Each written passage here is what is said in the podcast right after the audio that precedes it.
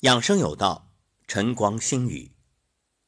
大年初一，给各位拜年了，祝愿大家在新的一年里身体健康，心情愉悦，身心两相宜，这是最大的财富。这几天非常时期，当大家阖家团圆，与亲人在一起，忽然发现我们已经走得太快，脚步匆匆。只想着拥有更多，却不知原来我们已经拥有很多，能够健康的活着，和亲人在一起，这就是最大的幸福。所以，人的幸福啊，有两个到达的条件：一个呢，你可以通过不断的索取、不断的创造、不断的拥有，让自己越来越多；还有一个就是降低欲望。放松身心，让自己少一点、慢一点。当前者遇到经济大环境不景气，又加上这非常时期，我们不由得反思：究竟想要的是什么？当生活越来越好，物质拥有越来越多的时候，我们是不是真正到达了曾经渴望的目标呢？养生有道，新年第一档节目。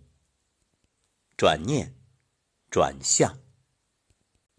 转念是指面对当下的病毒，当你觉着给自己的生活带来了很多的限制与烦恼，打乱了原有的计划，不能外出走亲访友之时，不妨转念，这不正是生命的礼物，生活的馈赠吗？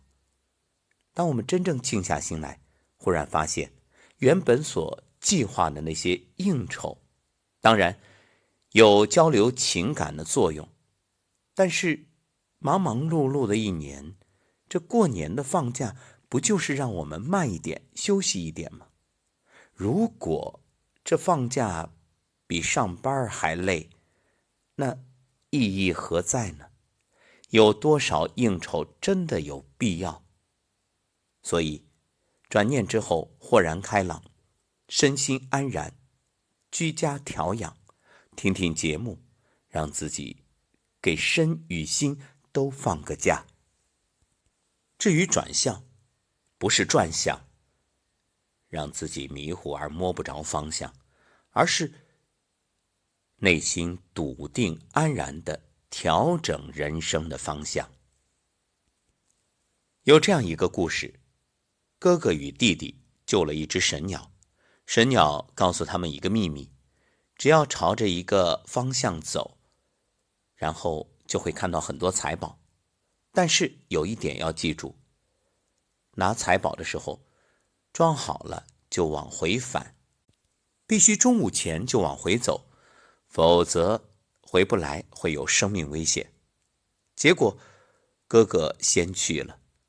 看到金银财宝，大喜过望。但是总是不满足，装了还装，装了还装，早把神鸟的叮嘱抛在九霄云外。结果呢，没能赶回来，死在半路上。而弟弟找到哥哥的尸体，忍住悲伤，将哥哥带回家。回来之后，整理遗物。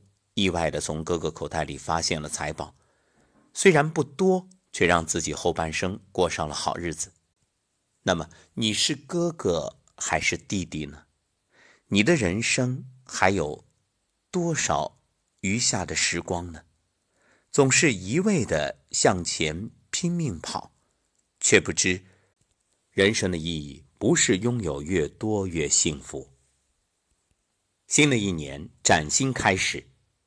每一天，我依然会陪伴着你，修身修心。何谓养生有道？不是单纯的学一些小术，知道我按按哪儿就可以不头疼，我做什么动作就可以降血压，不是，而是真正的身心同养，让你明白。